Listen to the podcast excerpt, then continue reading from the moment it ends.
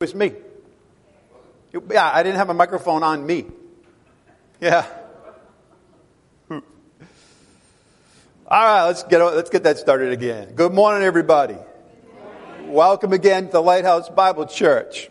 Let's begin today by praying. Heavenly Father, we're in awe of you. We're in awe of your love for us. We're in awe of the fact that you sent your Son, God the Son, God in the flesh, to die for us. And we are also in awe of your raising him from the dead with the greatest power ever exhibited. And we know, Father, that in your awesome understanding of our inabilities, you made salvation straightforward and simple, that we would hear good news about the death and resurrection of Jesus Christ and we would believe it and have eternal life. Father, today, we would ask also that the Holy Spirit would guide and direct everything that's going on today. That He would encourage us and empower us to live according to your word. And we also ask, Father, for giving us a kinder, softer heart for one another. As many people, as everybody has their own private burdens, that we would be there to encourage and lift up one another. We ask all of this in the name of Jesus Christ our Lord, by the power of the Spirit. Amen. Please stand and worship with us. Good morning again, everybody. Let me begin with a couple of announcements today. Once again, our missionary of the month is Pastor Kingsley Emaniki, and he's got trips planned for 2020. Please keep that in prayer. He uh, is going to Nigeria, Zambia, and this place called South Florida. I got to look that up on a map. and again, there's a, they both, of course, his trips abroad are both in Africa, where he hails from, He's come from Nigeria originally. He's going to go there for a while. He's going to go south to Zambia.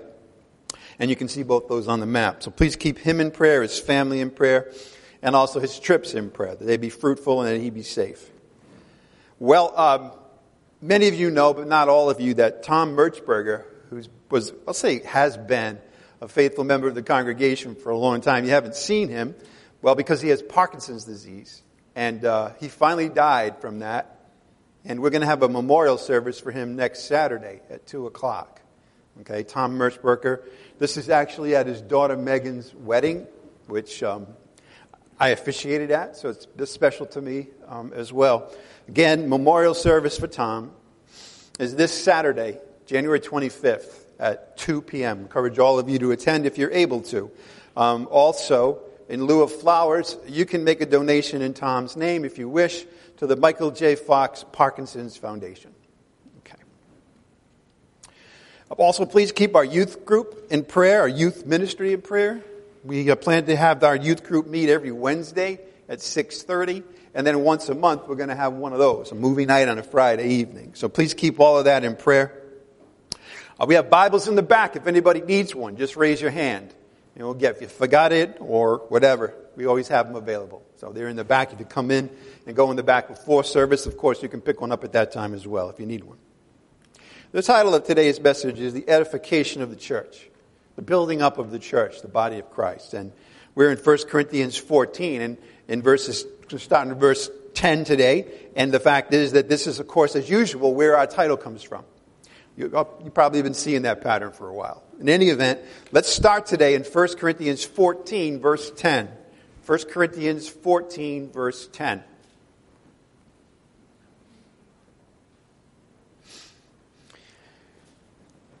There are, perhaps, a great many kinds of languages in the world, and no kind is without meaning.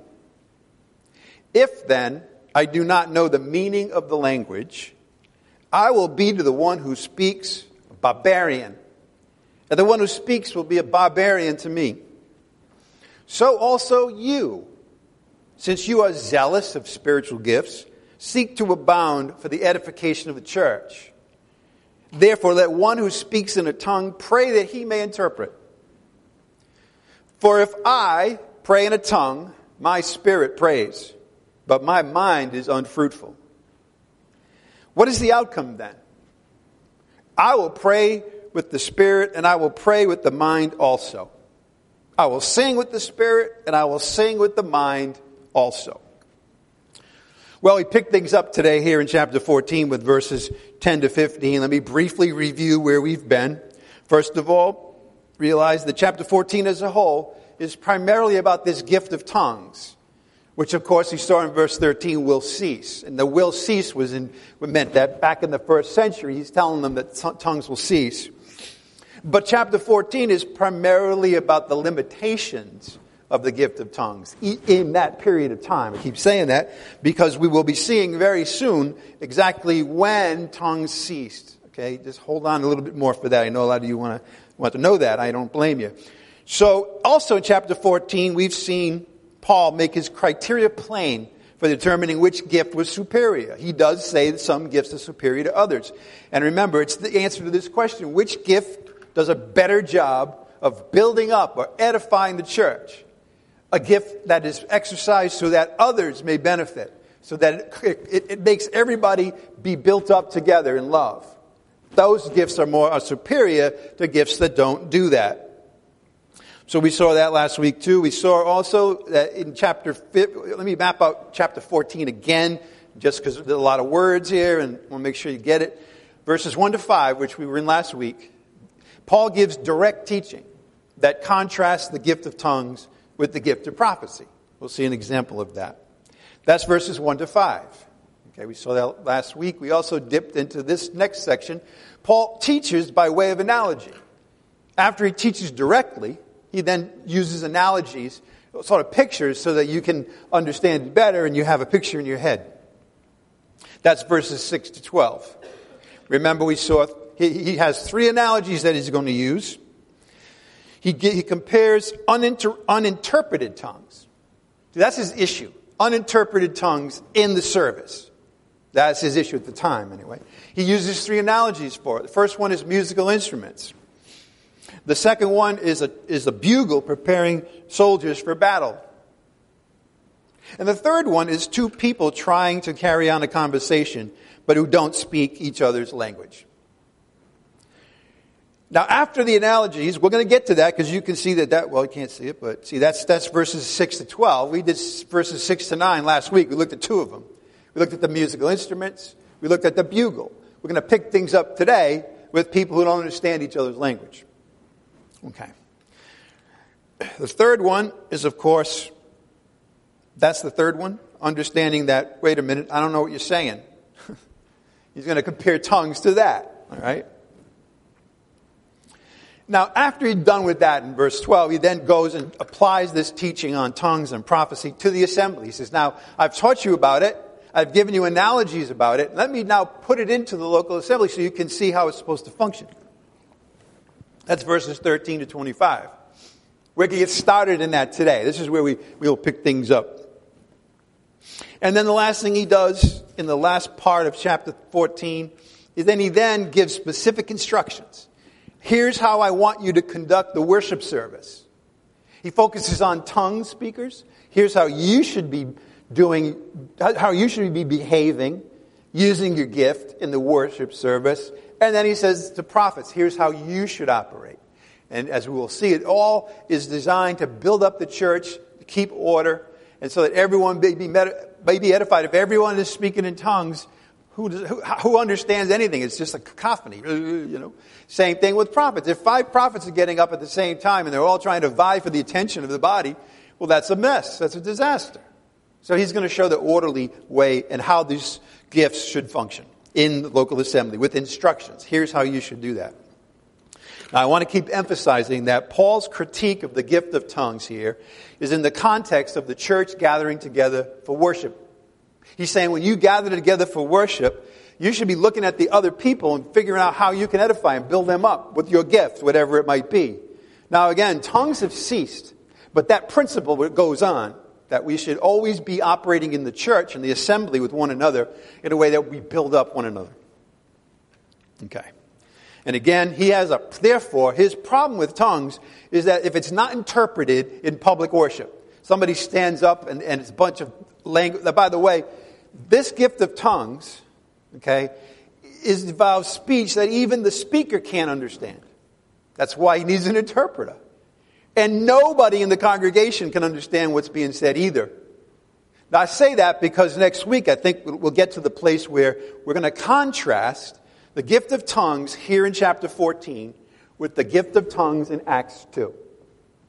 And by way of introduction, here in chapter 14, we have speech that no one understands. In Acts chapter 2, we have speech that's miraculous because everybody understands it, even though they speak different languages. So that's different. We'll get we'll see more of that. Again, he has no problem with tongues by itself. After all, he's going to say uh, in a few verses actually that he speaks in tongues more than anyone in the congregation. So the problem with tongues, oops, did I say that already? Again, the problem with tongues is that if it's uninterpreted in public worship, no one can understand what the tongues speakers are saying. One who spoke in tongues edified himself. With no interpreter, he's having a great time with the Spirit. He's praying, and that's, that's building him up, and that's fine. Just like our private prayer. But when we're doing it in the worship service, we should behave differently. Can you imagine if we had on the, on the prayer service on Thursday evening, if everybody prayed exactly the way they prayed in private with the Lord, well, there'd be a lot of things the rest of us wouldn't really get, you know. I'm so thankful that you de- dealt with this, and, you know, that's not the same. In the public prayer service, we are, again, to build up one another, to pray for each other. In private prayer, I'm sure all of us at times pray for ourselves, work things out with the Lord, and that's a private thing. But when we gather together for public worship, again, it ought to be to building up and edifying one another. Somebody submits a prayer request, and they hear us praying for it, and that builds them up. That gives them more uh, confidence, especially when prayer is answered. When we're in public prayer, everybody hears it, and then we recognize down the road when it's answered. And it's a wonderful thing to see that. So that's, that's another example of that. I say that because a lot of people, it's me at times say, well, gosh, you know, if tongues have ceased, why do I bother with looking at what Paul says? And the answer is simple. While that particular gift has ceased, the principles relating to all the gifts, especially tongues, because that's a private gift primarily, ought to be done according to building up the church. So if they're uninterpreted, that's not going to happen. Nobody's going to understand what he's saying. So prophecy is the greater gift. That's, the, that's how he concludes this. Why? Because prophecy speaks to the whole congregation in their own language. Words that come from the Lord, that everybody understands. That builds up everybody. It does a much better job at edifying the church, edifying one another. All right, so we saw last week, and we'll finish this today, that he then moves to analogies. So, so the saints can grasp his main point. He says, listen, I want you to understand the difference between sounds that have meaning. See, I'm speaking the English language now. It's really just sounds, but it has meaning because we share that language. We understand what the meaning behind that is. If I were to give you a Bible that was written in uh, Haitian Creole, all right, that wouldn't you wouldn't get as much out of that, right? That's just the way it is. We have different languages, but we should, when we communicate, we ought to have the same language so people understand. All right. That's why I used to feel like you know, there'd be a Brazilian church, and I was thinking, why do they just want to get together with one another? Of course, the answer is, is because I don't happen to speak Portuguese, and most of the other churches don't. So they've got to go to a place where they do speak Portuguese. Make sense? Okay. So again, these three analogies drive home the difference between sounds with meaning and sounds that are unintelligible. And I hope you can see that that plugs into sounds with meaning, prophecy. Today it would be preaching, teaching, all right, sounds that are unintelligible, that's of course referring to tongues. Okay. Now, in, you can turn now to 1 Corinthians 14 7. You should be close to that. Just back up a little bit. We covered the first two analogies uh, last Sunday, and we're going to briefly review those again because we're going to do the third one, and I want you to see all three. Yet even lifeless things, either flute or harp, in producing a sound, if they do not produce a distinction in the tones, how will it be known what is played on the flute or on the harp? I mentioned this last week that if you had a, if you had somebody like you'd have a six year old kid trying to play the trumpet, you've ever experienced that, or even a ten year old, but they're first starting, it's just a bunch of noise. Why? Because they're just starting to figure out how that mouthpiece works. They're certainly not playing anything that's intelligible. All right, he's comparing tongues to that. All right, so Musical instruments that never produce melody or harmony are useless. They're done nothing but harsh, random sounds, noise. They don't signify anything. Verse 8, they're the musical instruments. I have a particular affinity for that one. I used to play it. All right, the next one, then look at verse 8 again. For if the bugle, this is in a war situation, produces an indistinct sound, what, what did the bugle just play? I have no idea. Are we supposed to retreat? Are we supposed to do a left flank? Are we supposed to do a direct attack? I have no idea. Because when he played that bugle, he didn't play it so I could hear the commands I'm expecting. Again, he's, he's comparing that to tongues. All right, there's a, there's a p- picture of somebody playing taps at the end of the day. I have a particular affinity for this picture too because it's the West Point Band. Those of you who don't know, my son's a, a plebe over there. All right, so he's, compu- he's comparing uninterpreted tongues with the military bugle that produces unrecognizable calls. You know? Like, like, let's say you're out playing and your mom says, you're like, what? She's telling me, to, can I play for another hour? Am I in trouble? Is dinner ready? I have no idea. You know? That's tongues if it's not interpreted. All that would do in a battle situation is cause great confusion in the army. Some might guess charge. Some might guess retreat. Some might guess I'm going on the left flank and then the whole, the whole army's exposed. So the, the, the distinctive sound of a bugle prepares one for battle. The distinctive sounds with meaning prepares us for the battle that we have, which is against not flesh and blood, but the spiritual powers of wickedness in the heavenly places. The Word of God is more powerful than that. The gospel is more powerful than that. So that, but that has to be heard with meaning in order for us to be prepared. So again, in the same way that a bugle that produces unrecognizable calls causes great confusion during, during the battle, in the same way, unless a person utters with his tongue speech that is clear, how will it be known what is spoken? By the way, speech that is clear also has to do with good pronunciation and, and, and sufficient volume. You know, there's people, mostly kids, it kills me. They want to say something, but they're kind of embarrassed about speaking in public, so they kind of do this. Well, you know, they put their hand up to their mouth. And I'm like, that's really not helping the people understand what you're saying in the event. Okay, so I hope you understand the point here that he's dealing with tongues and he wants to make sure that people understand what is being said. All right. Now it's time to move ahead to look at Paul's third and final analogy to his teaching about tongues without interpretation. Verse 10. There are perhaps a great many kinds of tongues in the world, languages in the world. No kind is without meaning to the people who understand it. If then I do not know the meaning of the language, I will be to the one who speaks the barbarian. In other words, if you go to France, and you know, the French really have a lot of pride in their culture and their language and everything else, and the French person speaks to you in French and you're like, no comprenne, you know. Well, they're going to look at you, oh, you're a barbarian. You can't even speak the language, that the, the French language, the greatest language in the world. You're a barbarian. So if you don't know the meaning, if I don't, Paul says, if I don't know the meaning of that particular language, I will be to the one who speaks a barbarian. By the way, you know, I'm here and I think that Greek is the best language. And so I will think that one speaking French will be a barbarian to me. It's interesting how that works, isn't it? Everybody, you know, we all think English is the best, and people in France think French is the best, people in China, you know, they, so everybody thinks that their language is the best. Let's be real, that's kind of the way human beings think. So if somebody doesn't speak it, they're kind of lesser. Oh, you're, you're an outsider. You're a barbarian to me. Verse 12. Since also you, see now he's finally turning around to them in verse 12. He says, since you're zealous, we'll see what that word means, of spiritual gift, the spirituals, seek to abound for the spirituals that edify the church. So what is that saying? You know, if you're putting all your zeal as a congregation, oh, tongues are being spoken. This is exciting. This is marvelous. This is a manifestation of the Spirit. I don't know what he's saying, but oh, wow. He says, no. He says, the gifts that build everybody up.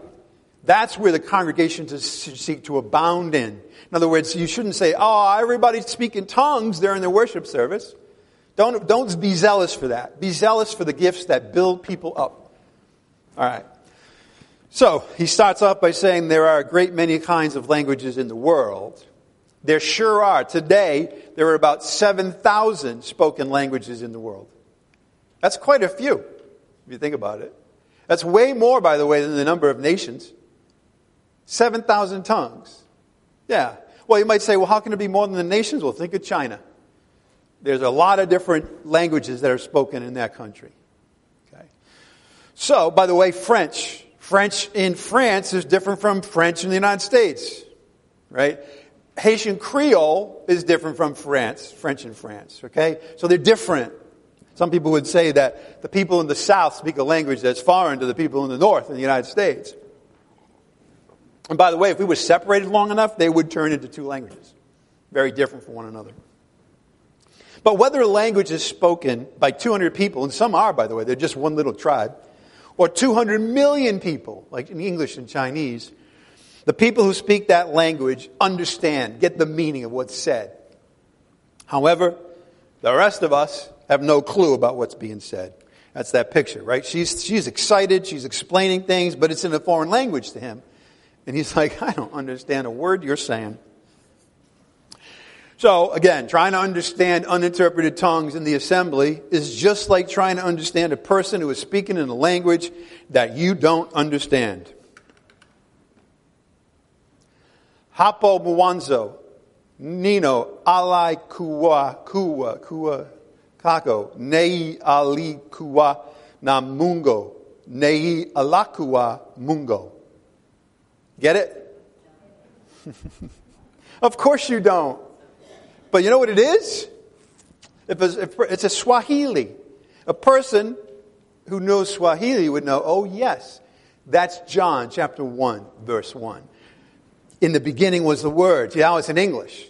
And the Word was with God, and the Word was God. See the difference, though? You can be very excited that somebody knows how to speak Swahili. By the way, we have a person here who can speak a little, right? Yeah. So, but you can't understand it. And so we can understand it in English. The beginning was the Word, and the Word was with God, and the Word was God.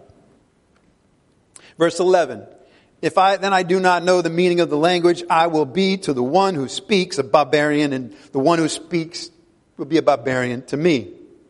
I want you to notice that in verse 11, Paul shifts to the first person. In other words, he says, I. Why does he do that? Well, usually he does that, remember, when he wants to sort of take the pressure off the congregation and talk about himself first. By the way, that's a very effective way to give uh, criticism or chastisement to somebody? You first of all say, What if I did know what they did? What if I did that? They'd be thinking, Oh, that, that'd be horrible. He says, I know, but that's what you're doing. That's basically how he's handling it. He says, If I don't know the meaning of the language, I will be the, to the one who speaks a barbarian. But the one who speaks will be a barbarian to me. By the way, Paul spoke three languages at least. He spoke Hebrew, uh, he didn't speak Aramaic, Hebrew, Greek, and Latin. So he had the, like the primo languages of the time. Everyone looked up those, those were the civilized, cultured languages. And yet he said, if I speak, if I don't know the meaning of another language, I'm a barbarian. And they're a barbarian to me. So again, he uses I to divert their attention to him for a little bit in order to soften the blow that is about to come. Because Paul has intentionally chosen a word here that would have guaranteed a negative reaction from the Corinthian saints. And of course, we've seen already that word is barbarian. You know, when they heard that word, they, wait a minute. That's a shocking thing to say. Look at us. We are all cultured. We are Greek speakers. We are a colony of the Rome, the greatest empire in the world. What are you talking about, barbarian? Those are those people way up there we've never seen and hopefully never will. You know, those Germans and, the, and those Irish and those English and all those people. They're the barbarians. What? Uh, what are you talking? Don't even talk about barbarians here. Why are you saying that? It was a term of insult. If you wanted to insult somebody, you would call them a barbarian. Okay? Just like in politics today, somebody would call them an animal. You're an animal. You know, it's kind of the same idea. Or, or you know, anyway, I'll, I got to keep off the politics. I'm trying to be equal opportunity here, but I'll, I'll stop. Um, in that day, a barbarian was, again, one who was ignorant. Ignorant of culture, ignorant of language, living outside of the civilized Roman Empire. Greek word is barbaros. It meant a foreigner, a barbarian, of course, rude and harsh, ignorant, uncouth, uncivilized. You might be saying to yourself at this point, I think we have some barbarians in the United States. Rude and harsh, ignorant, uncouth, uncivilized. At the time, they didn't speak Greek and they didn't speak Latin. Um, today, again, we have that situation. We have the situation where people don't speak the language that the culture speaks. And that's a problem, by the way. I'll give you my uh, sociological, political view on something today. Nations where some people speak one language and others speak another, it's really hard to keep them unified because they can't talk to each other. Same thing in the church. Same thing, if, again, if, if I came here and I started just speaking Greek, by the way, the Catholic Church used to just speak Latin. Boy, that really built up the congregation. He, he turned his back, the priest would turn his back and start speaking in Latin. And only the wall had any clue if, if, if the wall knew Latin. Right, so that's the key. The key is to understand a barbarian is somebody who doesn't speak the language, the cultured language. All right, well, so far so good. They can look at Paul talking about himself and be a barbarian, but the fact of the matter is that he's about to say something to them that is really going to cut to the heart. This word, by the way, this word comes from the way of foreign language. At that time, anything other than Latin or Greek would have sounded to a cultured person. Bar, bar, bar. That's where it came from, literally. It came from the sound that people made when they couldn't understand it. You know, we have some, we have stuff like that in our culture. Blah, blah, blah, blah, blah, blah. Right? Blah, blah, blah. We have a blablarian right there. So anyway, that's what it was. It would have been the last thing that a cultured, in quotes, Corinthian would have wanted to have be called. Last thing in the world. It's a huge insult. And I want you to notice that he, he's, he's comparing this to the tongue speakers. Interesting. Why is that interesting? Because that would be a huge shock to most of the congregation in Corinth at the time. They thought that speaking in tongues meant you were a special advanced Christian.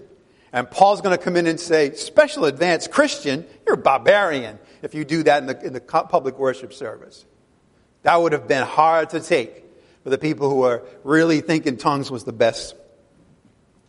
They behave like barbarians when they speak in tongues without an interpreter during the worship service. Okay, Okay, so the tongues have ceased, but the principle is the same. And we'll see that in a minute. Because tongues have ceased, but people still try to do it, you know. But if, if they do it, especially if the, if the whole congregation is doing it, and I've, I've been to church services, church services that they do that, nobody can understand a thing. But they'd be insulted if, we, if I told them, you know, you're being like barbarians right now. Because they thought, you know, it's special. It was a special thing that happened, like after salvation, when you got holy enough, you were able to. And it was like, hey, he's speaking in tongues. Wow, hallelujah. I don't know what he's saying. But he, uh, barbarian.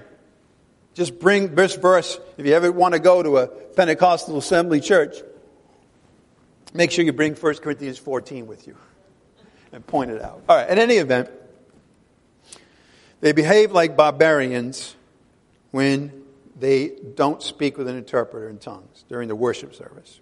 Verse 12. Since also you, so again, he's pointing it out to you now. He's saying, I've talked about barbarians, and now I'm talking about you. You see it? Since you, also you, you are zealous of spirituals, seek to abound for the edification of the church, to build everybody up. If you don't, if you're just speaking for yourself in an unknown language, you're barbarian in the worship service. Okay? Because tongues was a private gift. We're going to see this. All right? Primarily. All right. Now, the word zealous here means eagerly desiring. I'm zealous for that. Right? Eagerly desiring or being passionately committed to something. A zealot. You know, a true believer, but not in the right things most of the time. That's what it means. Eagerly desiring, being passionately committed to something. But your zeal, if you have it, can be directed to the wrong thing. You know, it's the same thing with faith, right? Faith is just, we, we hear something, believe it. Faith is faith, but faith can be directed to the wrong direction. It can be directed to Muslim, you know, Islam. It can be directed to a party, a political party, uh, a lust that you have for riches. It can be, you can be zealous for anything, believe in anything. All right, so again, zealous, your zeal can be directed towards the wrong thing. I want you to think about the issue of abortion in the United States of America. I want you to think about the political activists on both sides. Okay? Both sides. Well, they're both zealous for their cause. Right? They're poles apart, but they're both zealous. Now, I'm going to tell you something. They can't both be right, but they're all zealous. You see it? You can direct your zeal, zeal in the wrong direction. Okay, that's out there. We have zealots in the church today. Okay, you can think of the cults? Absolutely. But how about legalists who crusade against certain sins? They're out there telling people that commit certain sins, you're going to hell, God hates you. That's a zealot. It's not true, by the way. For God so loved the world, world of unbelievers. Other people are zealous for this or that pastor or writer, people that say, you gotta read this book. You're not really a Christian until you see what's in this book. And they're not talking about the Bible, they're talking about something somebody wrote a year ago. They're zealous for that rather than the Word of God. Not only that, but they expect everybody to be the same as they are. Whatever they're zealous for, you've all got to be zealous for. There's something wrong with you. Now, they may be zealous for something good, but it's not the whole picture. Okay, not the whole picture. It's fine if you think, you know what, the Lord has called me to such and such. You should be zealous for the calling, but you shouldn't turn around and tell everybody, you all have to do this now. That's a zealot. All right. So here, Paul wants them to redirect their zeal. See, so far it's been zeal towards uninterpreted tongues. He says, turn your zeal, your energy, your commitment away from that to the speaking gifts that edify the congregation. Or very simply, speech that helps people. Prophecy, tongues with interpretation, exhortation, these all build up people, exhorting people, you know, building them up and then directing them applying the Word of God, teaching. Okay, these are all gifts that edify the congregation, speech that helps people. So also you, he points, seek to abound for the edification of the church, or else you will be a barbarian yourself. Paul, Paul was not striving for popularity. Hope you see that. You know, he says, if I become your enemy by telling you the truth, verse 13. Therefore, let the one who speaks in a tongue pray that he may interpret. It's the only way at that, you know, tongues when it was operating. The only way it ought to operate in the church back then was if there was an interpreter. Or if the person prays to be given, given that ability. By the way, it's not something that the person would pray as they would teach. Oh Lord, give me the gift of interpretation. No, it's something that you have to recognize before that. And if you come into the, into the worship service and there's no interpreter present and you don't have the gift of interpretation, you should be silent. Why? Because it's not going to build anybody up unless they can understand it in their own language. Therefore, let the one who speaks in a tongue pray that he may interpret. For if I, here he goes again, if I pray in a tongue, and he did, my spirit prays. He understood this. He saw it from personal experience. If I pray in a tongue, my spirit prays, but my mind is unfruitful. And the only way to communicate people with people, to people, is through the mind. We're going to see this. Okay? There are promptings of the Spirit. The Spirit's building us up, prompting us to, to yes, go in that direction. No, don't go in that direction, and so forth. Okay? But that's also in a sort of mysterious way. Paul's going to say, I speak mysteries. Sometimes we don't really, we can't, we don't really, at first, when we understand the Spirit working in us, we usually can't put it into words. You just, you know, oh, you know. But if I was going to then turn that into a message, I better stop and think about it, how it applies to you, and use my mind so that I can communicate to you, and that would be understandable to you. You can take that information, and the Spirit can work with it for you. All right. So again, if I pray in a tongue, verse 14, my spirit prays, but my mind is unfruitful. What is the outcome then? Or what's, what's the conclusion here? Now they understand that. How does that apply? He says, I will pray with my spirit and I will pray with the mind also.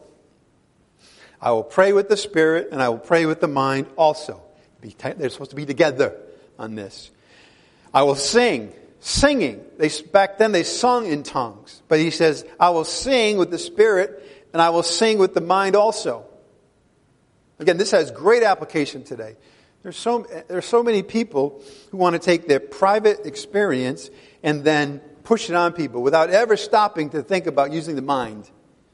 See? Now, he, don't get me wrong. The Lord doesn't want intellects who only, you know, only speak in advanced thought and all that. But he does want communication, and that's with language, and that's, that involves the brain or the mind, actually. So we see that people spoke in tongues back then before the gift ceased. People prayed in tongues back then before the gift ceased. But again, the principle, no one should have spoken tongues during the worship service. No one, unless an interpreter was present. Should not happen. Now, of course, the, you have a gift. You, you want a, the companion gift. Tongues have to have interpretation, have to have an interpreter. You may have been in a situation where there's all these tongue speakers and nobody has the gift of interpretation. And you can say, I, I pray that I or somebody else have the gift of that because otherwise you can't even use the tongues gift in a public worship. Once again, here in verse 14, he switches from the third person, one who speaks in a tongue, to the first person, I, if I pray in a tongue. By the way, in this case, he is speaking from personal experience. He says, he has spoken in tongues. He has prayed in a tongue. He has sung in a tongue as well. He knows that from personal experience because he is going to tell us in verse 18, he spoke in tongues more than anybody else. So what does that mean? It means at the time, Paul was not condemning the gift. A lot of people think, oh, he's totally negative about tongues. No, he wasn't.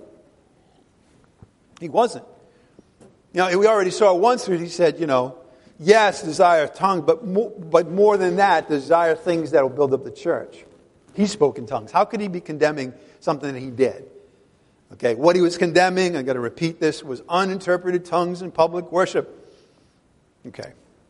He had spoken in tongues more than anyone else. He knew that if he prayed with the tongue, it was a spiritual thing, but his mind wasn't there to help understand it. Same thing with prayer, same thing with singing. Okay.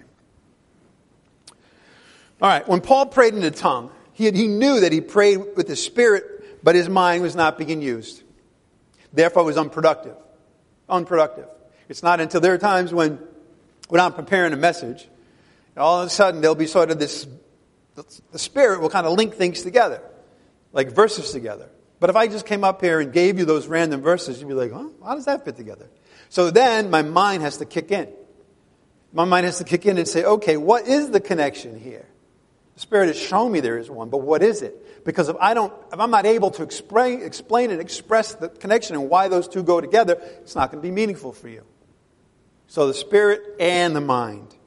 If he only prays in a tongue, he will be edified. You know, it's, be built up, but no one else will benefit. And that's not supposed to happen in the worship service.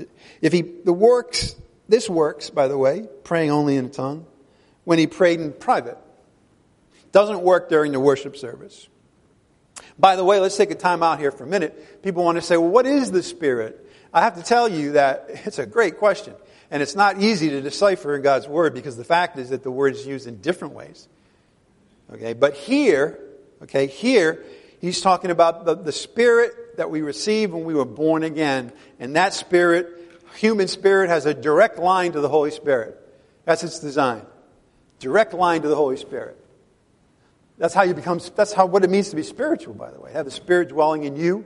And then your human spirit sort of communes, communicates with the Holy Spirit, and then you then move, of course, to the mind. So that which is born of the Spirit, Jesus said in Gospel of John chapter 3, is Spirit. It was born of the Spirit. In other words, it's of the same kind of thing as the Holy Spirit. Not God, certainly, but in the way in which it operates. It, it operates in connection, in tandem with the Holy Spirit. That's our human spirit. The Holy Spirit can move the human spirit with groanings too deep for words. You know, there are times when, when uh, just all of a sudden I'll be, all of, I'll be studying something, all of a sudden I'm thinking about a person. I have to stop and say, wait a minute. If I just, if I just have that experience, that's no good. But when I understand, oh, you mean that I take this and the, uh, what he's saying to me, forgive, and I apply it to that person. Now I'm thinking, I'm using my mind. Okay. The Holy Spirit can also speak mysteries to the human spirit. We saw that. Paul said the same thing. He had lots of mysteries that the Spirit revealed to him, but the fact of the matter is, is that we, mysteries just mean that there's something you don't understand yet in the Bible, and then, but then somehow you, you feel like you're illuminated about it. Wait a minute. But it'll remain a mystery unless you then turn the mind on, explain what it is that the Holy Spirit has revealed to you. Because other than that, those mysteries remain just that, a mystery. Until the mind kicks in and puts those spiritual thoughts into spiritual words. If I have a spiritual thought, I can't communicate it to you unless I then put it together with words that are spiritual. So Paul says, when I pray in the Spirit, I also pray with the mind. Therefore, spiritual thoughts become spiritual words. By the way, we've seen that already in the book of 1 Corinthians. Spiritual thoughts become spiritual words. And again, you, you can have a spiritual thought and you can see that it's revealing something to you, or that the Spirit is moving you in a certain direction, or a Spirit is guiding you somehow to understand the connection between what I've been reading in the Bible, what I've been hearing through the preaching, and my life. But if I don't turn that into words, it's not something I'll be able to do anything with. Same thing with you, especially with the gift, communication gift.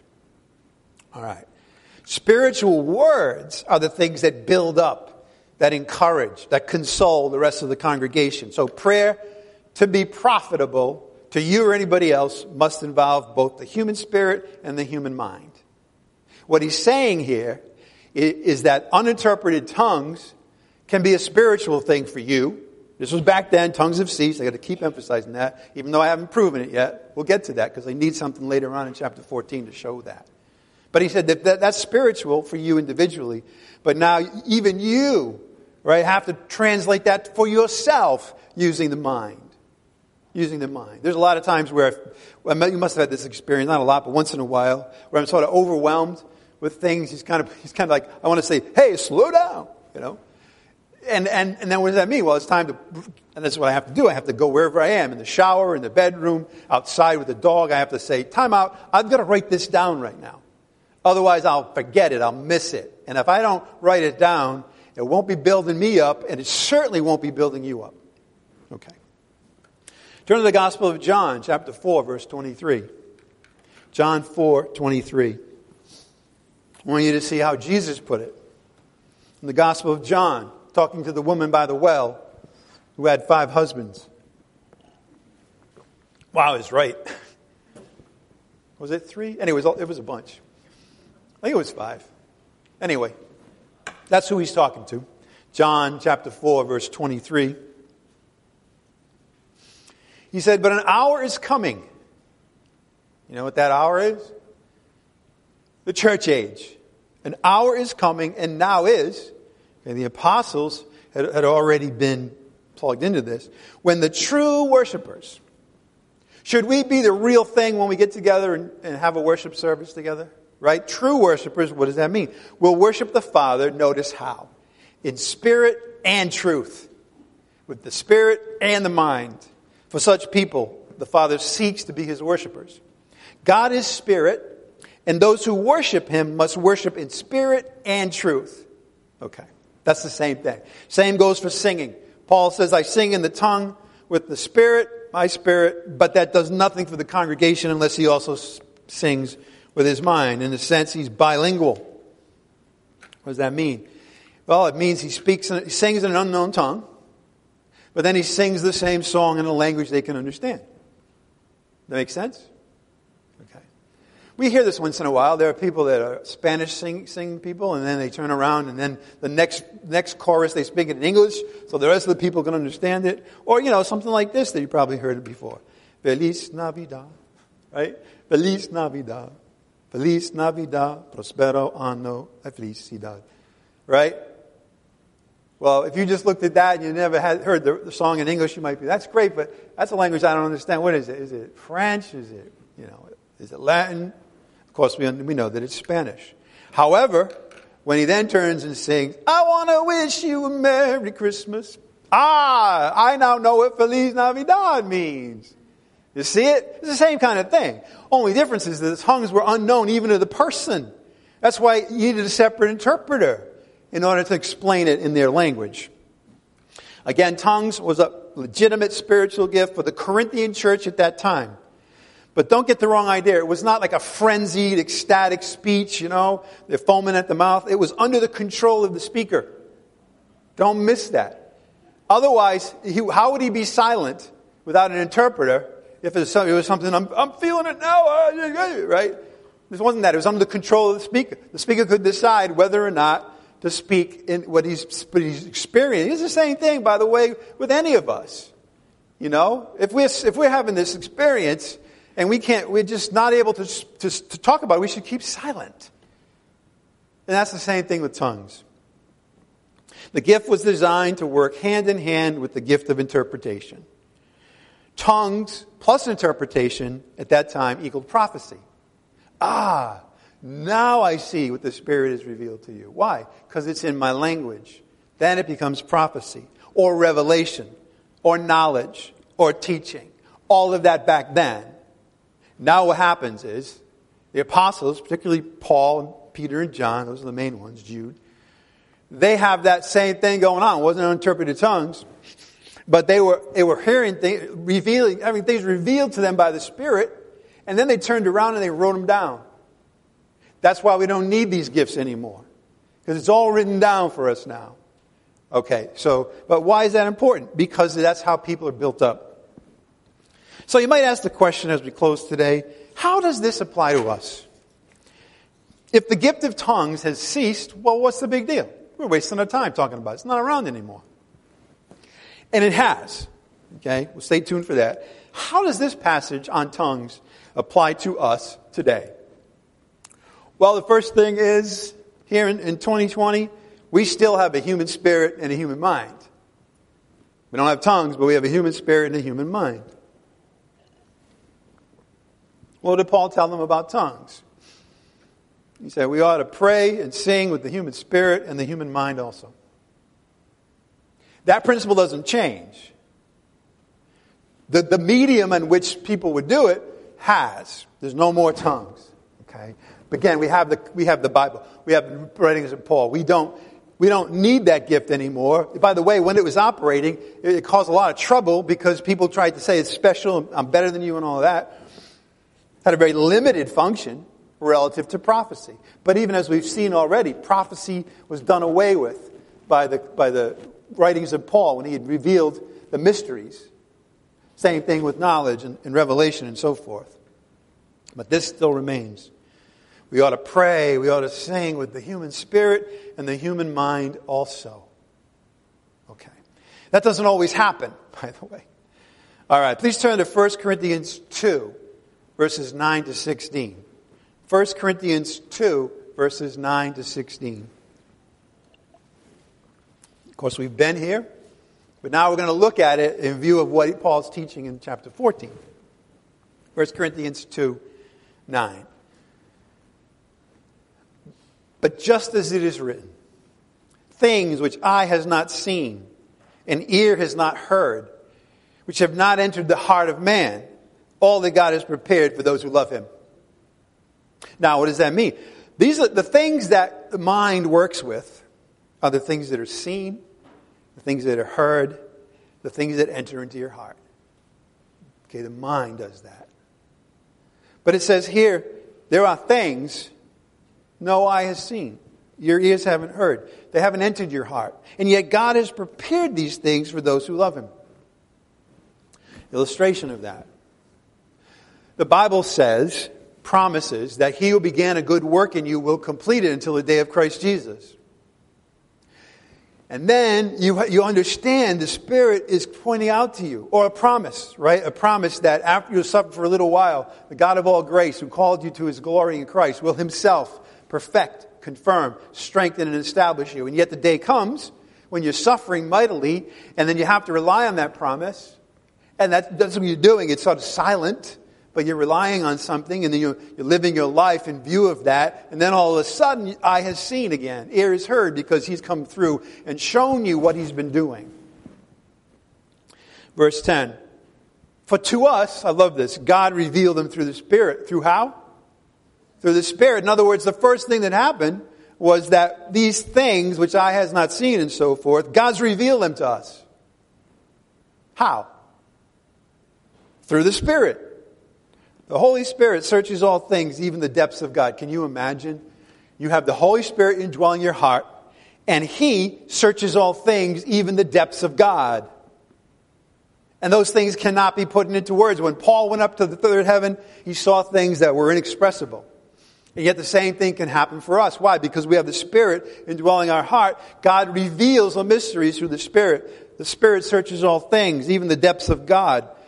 Now he turns to us and he says, Who among men knows the thoughts of a man except the Spirit of the man which is in him?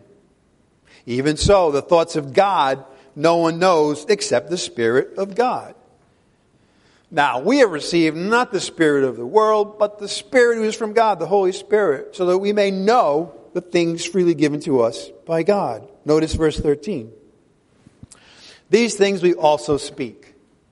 They've been revealed by the Spirit, and then we speak them. Not with words taught by human wisdom. In other words, they're not manufacturing these things, but those taught by the Spirit. Now, here we go, combining spiritual thoughts. That's the first thing. It's private with spiritual words that can then be used to build everybody up. Natural man doesn't accept these things of the Spirit of God. They're a foolishness to him.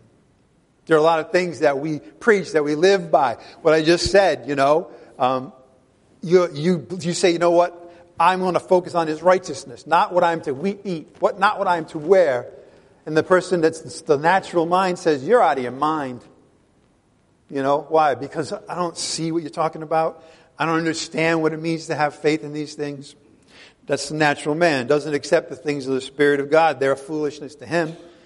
And he can't understand them because they're spiritually appraised. But he who is spiritual has the Holy Spirit indwelling in their heart, appraises all things. Yet he himself is appraised by no one. Notice verse 16. For who has known the mind of the Lord that he will instruct him? This is the mind now. We have the mind of Christ. I hope you can see here we have the spirit and the mind together once again. Our prayers, therefore, are to be inspired by the Holy Spirit. What am I to pray for? Things are brought onto our hearts and so forth, inspired by the Holy Spirit, yet they should also be directed by the mind or the thinking of Christ. They go together.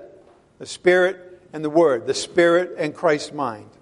Both mind of Christ is revealed in the Bible. It's not, it's not mysterious anymore. It's in the Bible.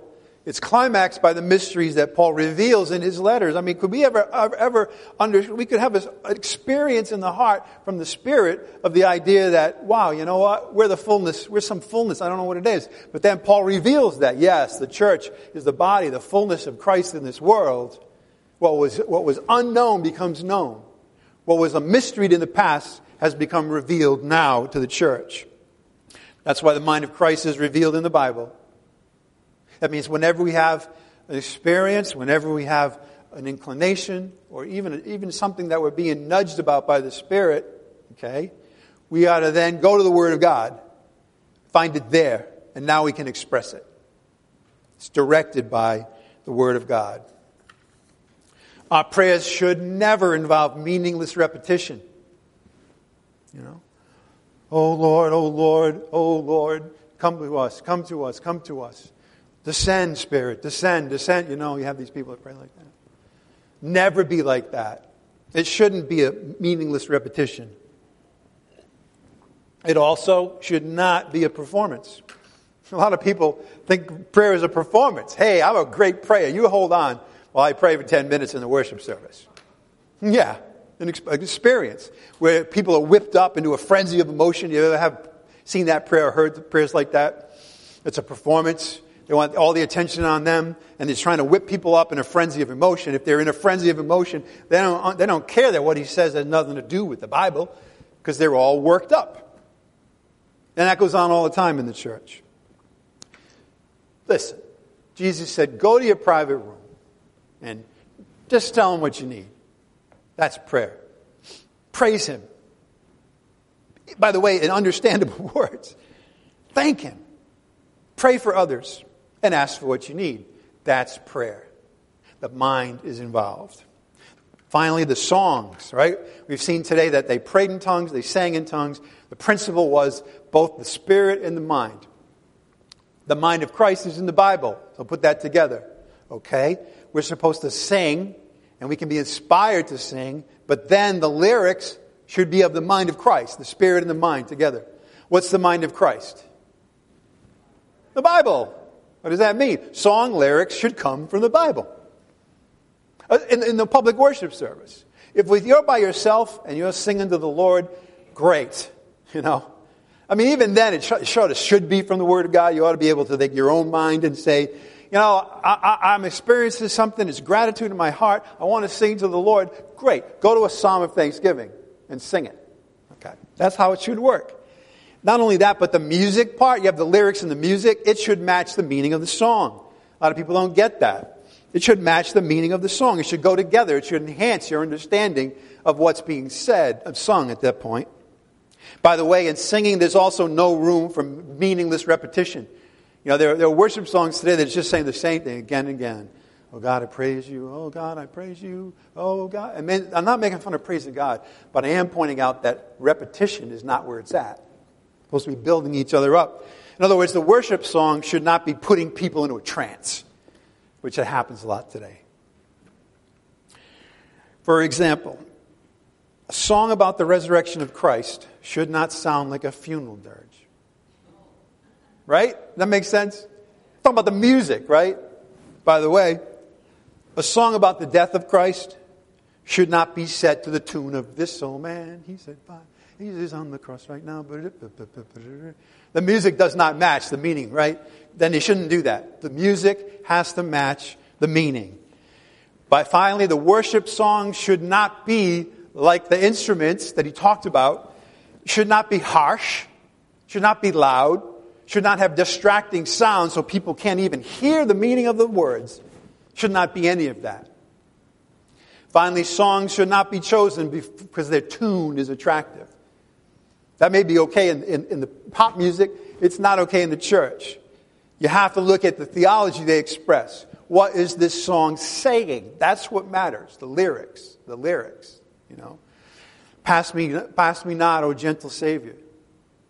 And it's a beautiful song. The problem is, is that he's already promised he's not going to pass you by. You have eternal security. So when you're singing that, now God knows that. You might be saying, man, how come he doesn't just stick to my word? The problem really comes when it's in a public setting and then everybody starts thinking, oh yes, I, I may be passed by by the Lord, right? And they get into emotional frenzy and all of that. No, the lyrics should match what the Bible has to say. Not because of the tune. I really like the tune, you know. Amazing Grace, they say. I'm not, I've researched this, can't come to a definitive conclusion on it, but the music came from a bar tune, apparently. Right? Because tune, you can, here again, you can, you can match tunes to any lyrics if you want. Right? The key is that the, the music matches the meaning, and the meaning is what matters. All right, let's close in prayer. Heavenly Father, we thank you today for pointing out to us that you have given us the human spirit and the Holy Spirit indwelling, and you've given us a human mind, and you've given us the mind of Christ. And they had to work together. Help us never to forget that, especially when we're in the worship service. At the preaching, the praying, the singing, the giving, all of that should have a combination of the spirit and the mind. And finally, today, Father, we do ask that you would allow us to preach the gospel in this prayer. For any of you out there who have not yet believed in Christ, there is good news. The bad news is all of us were born sinners. The good news is God so loved us that he gave his only son. God's son became human while remaining God. And he went to the cross, the most brutal, horrible way in which a government ever put somebody to death. He did that for us. He died for our sins. He died for your sins. He was buried. But that wasn't the end of the story because on the third day, God raised Jesus from the dead. Think about it. God raised Jesus from the dead, dying a horrible death, the body disfigured.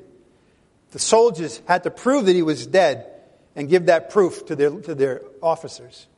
And then they put him in a tomb, and they thought that would be it. Yet you knew that you would raise him from the dead. And that resurrection proves he is who he says he is God in the flesh. Whoever believes in the, in the crucified and resurrected Jesus Christ will never perish, has eternal life. Believe on the Lord Jesus Christ, and you will be saved. Father, we again want to thank you for the gospel, for the word, for the Spirit. And we, Father, we please have the Spirit point us in the right direction, and then help our minds to put that into words for ourselves and others. In Jesus' name we pray. Amen. All right. Just remember one more time that a memorial service for Tom Merchberger will be held this Saturday, January 25th at 2 p.m. here at Lighthouse Bible Church. I encourage all of you to attend.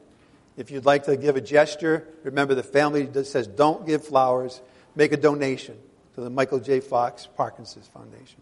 Okay. We are meeting again this Thursday at January 23rd at 7 p.m. for our informal Bible study. I want to mention our giving from time to time. I want to mention our giving policy. Do that briefly today. We don't pass the basket around. We don't do that. Okay? We don't have pledges. We don't have tithing. Because all of that puts pressure on people to do it out of obligation, to do it that they won't be shamed in front of other people. That's not motivation that God, that God wants. He wants you to be gracious as He's been gracious to you. So that with a, with a heart of gratitude, thanksgiving, you give. You freely give.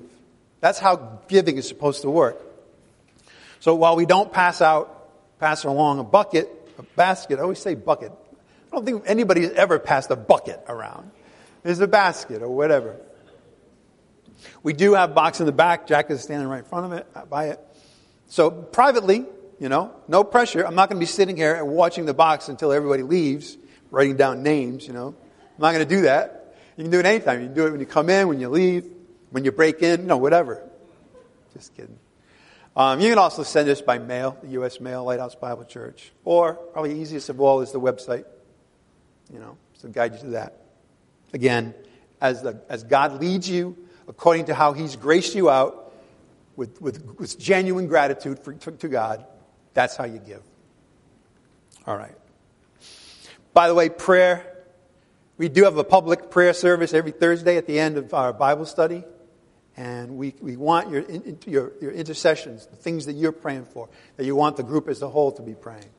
You can do that on the web too, or you can also, you can write it down. There's a box in, in the foyer, in the back foyer, where you can give us our, your prayer request as well.